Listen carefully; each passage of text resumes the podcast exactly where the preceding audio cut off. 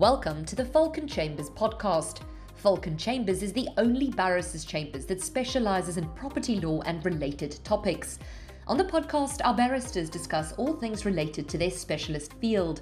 Get updates on legislative changes, how current affairs affect the property market, discussions on important cases, and more. Good morning. I'm Oliver Radley Gardner, and I'm joined today by uh, Michael Ranson and Fern Schofield, two barristers at Falcon Chambers who act for site providers under the code, and by Camilla Chorfi, who, like me, acts for operators. And we are here to give an overview over things that the Product Security and Telecommunications Infrastructure Act did and perhaps as interestingly did not do. The Act got royal assent on the 6th of December, and we are going to look at four aspects uh, in relation to that Act. Um, so, if we could start with you, Fern, you've got some uh, views on the way that the Act approached, or rather didn't approach, the Compton Beauchamp problem. Thanks, Oliver. Yes, ironically, this is the number one thing which the Act does not do. One of the main reasons that this legislation was brought in, or that the legislative process was initiated, was to address the problem that had arisen in the Compton Beauchamp series of cases, which we're all very familiar with, um, namely the problem caused by operators already being in occupation of land, and how do you deal with that where code rights are conferred by occupiers. This was also, as consulted on in the consultation that led to the legislation. Consultees were asked about what they thought the answer to this problem ought to be, whether the classes of people who grant code rights needed to be expanded. And there was previously a clause in the Act um, until very late in the day, which would have dealt with this problem essentially by disregarding the occupation of operators. Very late in the day, that amendment was removed, essentially on the basis that now that we have the decision in Compton Beauchamp, that's all been dealt with, we know the answer, and it's all fine. I think one might query whether that was a wise decision or not, in that it will leave the boundaries of what's established by the Compton Beauchamp decision to be worked out in the courts and tribunals rather than having a handy statutory section that we could all refer to. We know now from Compton Beauchamp that you can essentially tune out the occupation of an existing operator, but how far does that go? In what circumstances does it apply? Lady Rose told us that we might have to make what she calls some nice distinctions, and I think we're going to have to start doing those in litigation. And, and Fern, do you think that? Um, uh, I mean, I, uh, one reading of Compton Beauchamp is that it, it basically says that occupation is is based entirely on a policy, and how far you can tune out that occupation is probably dependent on what your view is of what the policy actually is. I mean, do you think the policy has been adequately articulated so that we know um, what occupation does and doesn't mean in a in a particular case, or is that still up in the air? I think it's very much still up in the air. Certainly in Compton Beauchamp itself, the decision in the Court of Appeal went into a lot of discussion about how occupation is a question of fact, different statutes, or how every statute that uses occupation has its own context and its own interpretation of what that means. What that means under the code, I think, is something that still needs to be worked out. And those sorts of factual situations weren't particularly addressed in the Supreme Court's judgment. And indeed, I think in Compton Beauchamp itself, it was admitted at first instance that Vodafone was the occupier of the site. So we didn't really have many findings of fact on what it was that that in fact meant. So Parliament's failure to act is a sort of Christmas present for the legal profession, really, and that's well, it's good to have something to keep us all busy, isn't it? okay, thank you, thank you very much, Fern. Now, now the, uh, another aspect of, of the law which wasn't touched by Parliament but was the source of fairly lively controversy was an attempt by the Lords to introduce an amendment for a review of the code. Michael, I just wondered what your sort of thoughts were on that.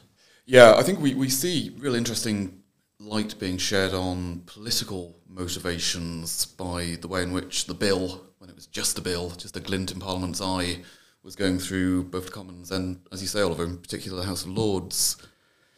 I mean, I think we all know around this table that the paragraph 24 valuation hypothesis is, is to say the least, pretty unpopular amongst the landowner community. But they've got some powerful allies because it seems that it's also really pretty unpopular amongst the House of Lords. And it's not just the kind of usual suspects that you might think, because we've got Baroness Stowell, the Conservative chair of the Digital Culture, Media and Sport Committee, saying, and I'm going to quote from her here, she says, It seems to me that site owners are being asked to make sacrifices for the benefit of their local communities. But they fear that what is in fact happening is that they are being asked to give up income for the benefit of commercial providers gaining profit. It seems wrong that a bill designed to level up is making some of those affected feel that they are losing out. That's the Conservative media chairperson saying that. And then, you know, Labour also put the boot in. Lord Bassam, who's the uh, the Biz Labour spokesman, said, "Clearly, something is not right when companies can almost unilaterally determine the level of rent that they are prepared to pay for sites, regardless of earlier agreements." So, you know, as the bill was going through Parliament, we've got all this controversy about the valuation hypothesis, and the Lords wanted Parliament to review it, or wanted there to be a review of it. And I think, you know, if we're being fair, we can all agree there's some merit in that, isn't there? Because we're not seeing consensual deals as a result of the valuation hypothesis. And therefore, the valuation hypothesis is, one could say, actively hampering 5G rollout rather than facilitating it. But all these points were out there, and all these points were rejected out of hand by the Commons. There's no review. Now the bill has grown up and become an act. There's not going to be a review of it. And I think as Camilla's going to talk about, it's gone further than that. And we're now seeing that the paragraph 24 hypothesis is in effect entrenched in the Landlord and Tenant Act 1954. Yes, and that's very interesting, Michael, because of course the basis for the rejection of the review uh, was expense based rather than merit based. It's ambiguous, isn't it? You know, they rejected it because of public finances. Well, not because there's no merit in actually giving a fair price to landowners. I mean, I suppose, Michael, the one counter to to the the two views that were expressed in the House of Lords, of course, is one that landowners historically might be said to have, have had a, a windfall in the sense that land that had no alternative use at all apart from the telecommunications scheme suddenly found that they had land that did have some value in it because operators required it but that landowners are still in effect compensated on the basis that one of the components of the paragraph 24 valuation is the alternative use value of the site so the most valuable realistic alternative use sets the benchmark, if any. And one might then wonder whether, if there is no alternative use value, i.e., if the land is, is effectively valueless, whether there is anything that's being lost. That might be one counter. And I suppose the other counter is if, when we try and develop UK PLC, we decide that the, the UK generally needs powerful uh, electronic communications networks and fibre optic rollout. That obviously is a very, very large capital investment that needs to be incentivized in some way. I think it's also interesting that the consultation was very clear that they were not going to be reapproaching the valuation mechanism. I think there was nevertheless a lot of feedback received in the consultation that the real problem here is the valuation mechanism. That wasn't reviewed as part of the consultation, it wasn't reviewed as part of this bill, and now we know it's not going to be reviewed going forwards another topic which we can do no more than touch on, really, though, following on from that, is that Parliament has tried to pour oil on troubled waters by uh, putting in a mandatory notification of ADR into notices and that kind of thing in an attempt to, to get the parties to come to a consensus much earlier on valuation issues, which in practice I think Fern and Michael Camilla, I don't know if you if you agree or disagree, but my general sense is that, that that it's still this divergence in valuation approaches that's fueling quite a lot of these cases into court. I think it fuels a lot of the cases into court, and I think it also fuels other divisions within the industry. When landowners were receiving considerably more money for their land, they were perhaps willing to concede on other points which they wouldn't otherwise have conceded on. Now that there's less profit in it for the landowner, or indeed, in most cases, no profit at all, landowners are less willing to be overly accommodating regarding other issues such as access. And Fern, you were making the point in the RICS Telecoms conference, I think, that, that we also see emerging from the uh, upper tribunal cases, both sitting as the upper tribunal and in its guise as the county court, the sort of emergence of a, a rental tone with a strong hint from the judges that if you pull the arm on the fruit machine of the telecoms code, that is likely to be the payout you get. I mean, do you see that as settling down the disputes? Certainly I think we've had some quite strong guidance from particularly the upper tribunal in the affinity water case about that. I think we have yet to have enough time really to see whether that's going to lead to broader cohesion within the industry. Certainly, it's something that people are talking about a lot, and we've had a couple of decisions applying the affinity water table. I think, oddly, it will be the, the absence of litigation which will show us that that's having what appears to have been its desired effect. But I don't think we've really yet had enough time to see the full how, that, how that's really going to play out across the industry. That, that, that neatly brings me on to um, the question of uh, the 1954 Act reforms. And I'm conscious, Camilla, that you've been doing a few cases in the county court under the 54 Act or involved in a number of cases under the 54 Act. So I was just wondering if you could update us on what the what the Product Security and Telecommunications Infrastructure Act is going to be doing to the 54 Act. Sure, thanks, Oliver. Well, its sections um, 61 to 65 introduce new provisions designed to bridge various what I think are um, if not um, unforeseen and unintended uh, gaps between renewals under the 54 Act and um, code uh, renewals. Their combined object is to harmonise the position um, in relation to valuation of rent, uh, compensation, um, and procedure. Um, two preliminary points as to its scope. So the 1954 Act only applies in England and Wales, um, but there are uh, specific provisions uh, making equivalent reform to uh, Northern Irish legislation, but there are, of course, no equivalent provisions in Scotland. The other point to note is that um, so far as the transitional position is concerned, uh, we have no idea um, when these sections will come into force. And so the position in relation to extant 54 at renewals uh, remains um, unclear for the foreseeable future.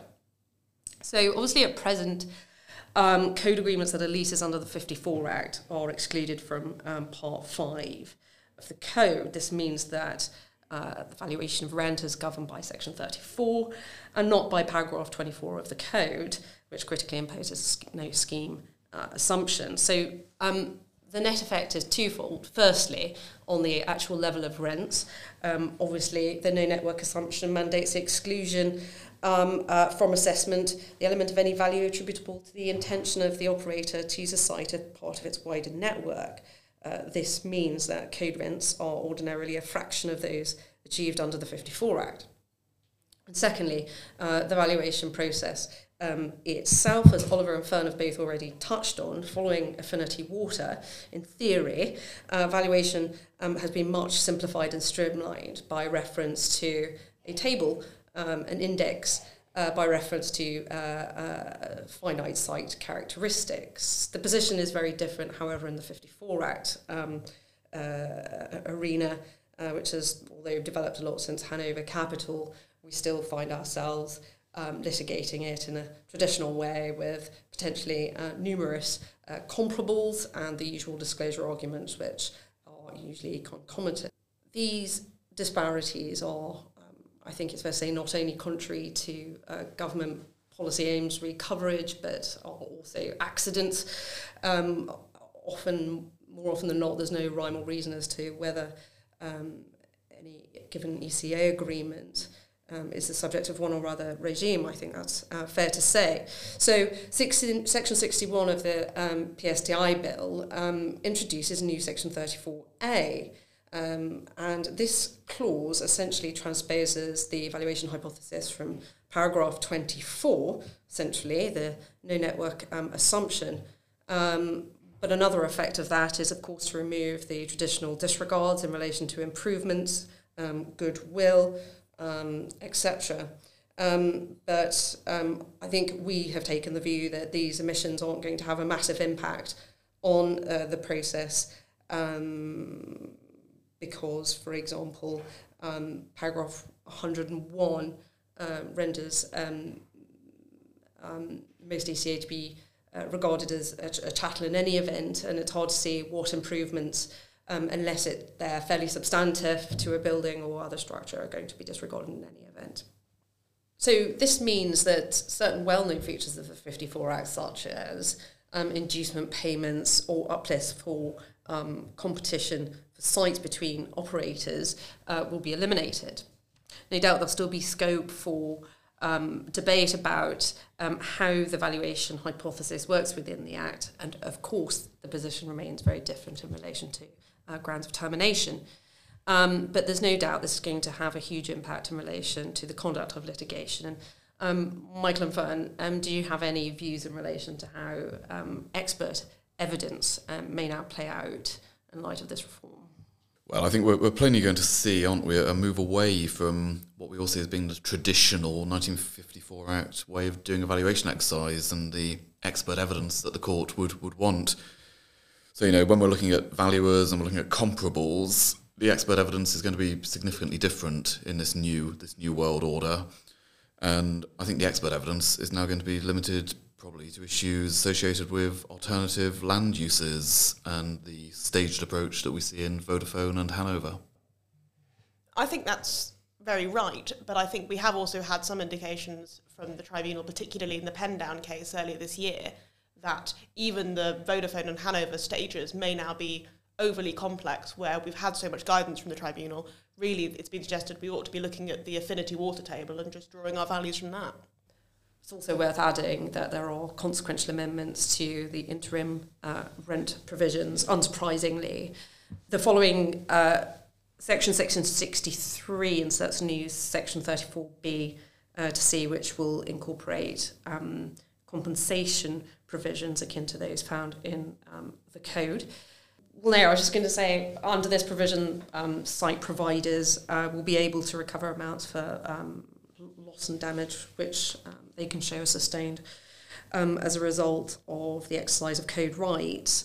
Um, it's interesting con- to consider what the scope of this compensatory provision might be. If anybody else has any thoughts as to what sorts of losses this might conceivably be argued to cover. We are now definitely moving out of the earlier days of the code, dealing with new agreements and towards probably further cases dealing with what happens during the term of those agreements. We haven't had much in the way of guidance yet from the tribunal on compensation, and I think that's something we can probably expect to become an area where there's further authority. I suppose there may not need to be um, any sort of top up or addition in the 54 Act context um, in relation to notional professional fees. Yes, typically those are added on to a Section 34 rent, under the code, they're typically paid upfront by way of compensation. And if we're having equivalent provision in the 54 Act for that compensation, there'll be no further need to top them up. So I think the only other thing to add is that um, Section 65, in order to achieve a measure of procedural synchronisation, um, uh, stipulates that the Secretary of State can make regulation to confer jurisdiction on the FTT uh, to hear such cases. So we all know that presently many unopposed 54 Act renewals are heard there. And obviously, the tribunal um, uh, deals with um, code matters and with the FTT specifically dealing with um, the less complicated um, uh, code applications. This aspect of the reform seems sensible in that it will synchronise um, procedure with the substantive changes we've already discussed and hopefully um, limit the scope for outlier decisions which inevitably lead to uh, more litigation. So we we we are seeing, I think, the, the tribunal taking back control, to use that phrase, um, and and coming up with guidance for the parties in a sort of more conventional way. It's not quite the sort of starred decision that we see from Sportelli, the sort of guidance cases the upper tribunal can give. It's not a formal series of guidance cases, but it is a very persuasive pile of cases that, that the tribunal has racked up in the last year or two. Um, that's that's really interesting to see it from both sides of the fence. And I, I, I, just wanted to, I suppose, wrap up with the last thing that I wanted to draw attention to. I mean, there's obviously more in the act than we can cover, but the last thing that we um, that I wanted to look at was the fact that Parliament has done that which it declined to do. Um, when the code came into force, which is to introduce an explicit sharing right as a new code right under paragraph three. It's to be introduced uh, as new code rights CA um, with supporting rights EA and the unfortunately named FA um, uh, supporting it. The um, I'm quite interested what you think about it, but the, the, the, right as granted is, of course, an unfettered right to share um, the use of ECA. And I think I'd, I'd make two points about that, electronic communications apparatus, that is. I'd make two points about that. One, um, invariably any operator who seeks this right will seek a right not just to share the ECA but to share the land, which is the subject of the code agreement. So it will, it will uh, I have no doubt that the wider rights than just to the kit will be sought, and the simple reason for that is that in most normal mast installations, any sharer will wish to have their own secure, discrete equipment cabin sitting on the ground and their own ability to run their power cables and their fiber optics or whatever it is, which will require use of land as well as the ECA. But, but secondly, I'm not sure it's a revolutionary amendment on the basis that to date the upper tribunal has granted sharing rights, acknowledging that a feature of the modern telecommunications sector is the sharing of infrastructure to reduce the amount of sites and to make it cheaper and easier. So the upper tribunal has regularly, under its jurisdiction under paragraph 23, given as a term of the agreement a right, a right to share. Uh, not unlimited, the right to share has been um, sort of is conditioned by the nature of the land in question, and obviously a right to share a, a mast in an open field next to a motorway is going to be more generous than a right to share a mast at the top of a school or a secure prison or somewhere like that but, but I don't see it. Uh, I don't see any of this much changing anything. Um, interestingly, this is being done also in conjunction with a new statutory purpose that's being introduced. We had two species of operators under the new code the mobile network operator, who provides the actual signal, the active uh, operator, and then the um, uh, infrastructure provider or the wholesale infrastructure provider, or WIP as we call them in the, in the trade, who um, provide the passive kit. There is now a new statutory purpose which is geared specifically towards sharing. Um, again, I'm not really sure why that was introduced on the basis that that seemed to me to be at the very least implicit in the fact that we had already recognised an operator who was providing infrastructure. But apart from noting that those rights exist and noting that they will, as a matter of course, now be sought in any any notice by any operator, my own sense is that we've had guidance already from the tribunal and the Court of Appeal in, in the Ontower and Green case um, that that the question of what sharing rights should be granted um, is not limited to any particular minimalistic statutory right, but is is to be to be awarded having regard to the needs of the site provider, the operator, and the characteristics of the site. I don't know if any of you have any views on on whether this is an evolution, a revolution, or a damp squib. I think it might be something of a tidying up job. Um, as you say, we've already had very extensive sharing rights awarded in quite a number of cases. The tribunal's clearly already alive to the need for operators to be able to share their ECA. Now, there are plainly many, many other things that we could have talked about on this podcast about the Act but I hope you found what we have discussed useful. And Oliver, this isn't the last that people are going to hear from Falcon Chambers about the new Act, is it? Uh, thanks, Michael. Yes, well, keep an eye out on our social media and on our website. Uh, there will be published in due course a paper analysing more provisions, including the ones we've discussed today, um, for you to download. Thank you very much for listening. You've been listening to uh, Michael Ranson, Fern uh, Schofield, Camilla Chorfi, and I'm Oliver Radley Gardner. Thank you for listening, and if you like what you heard, please subscribe to the podcast. We welcome any suggestions on topics to discuss in future. If you would like to get in touch, please visit the Falcon Chambers website.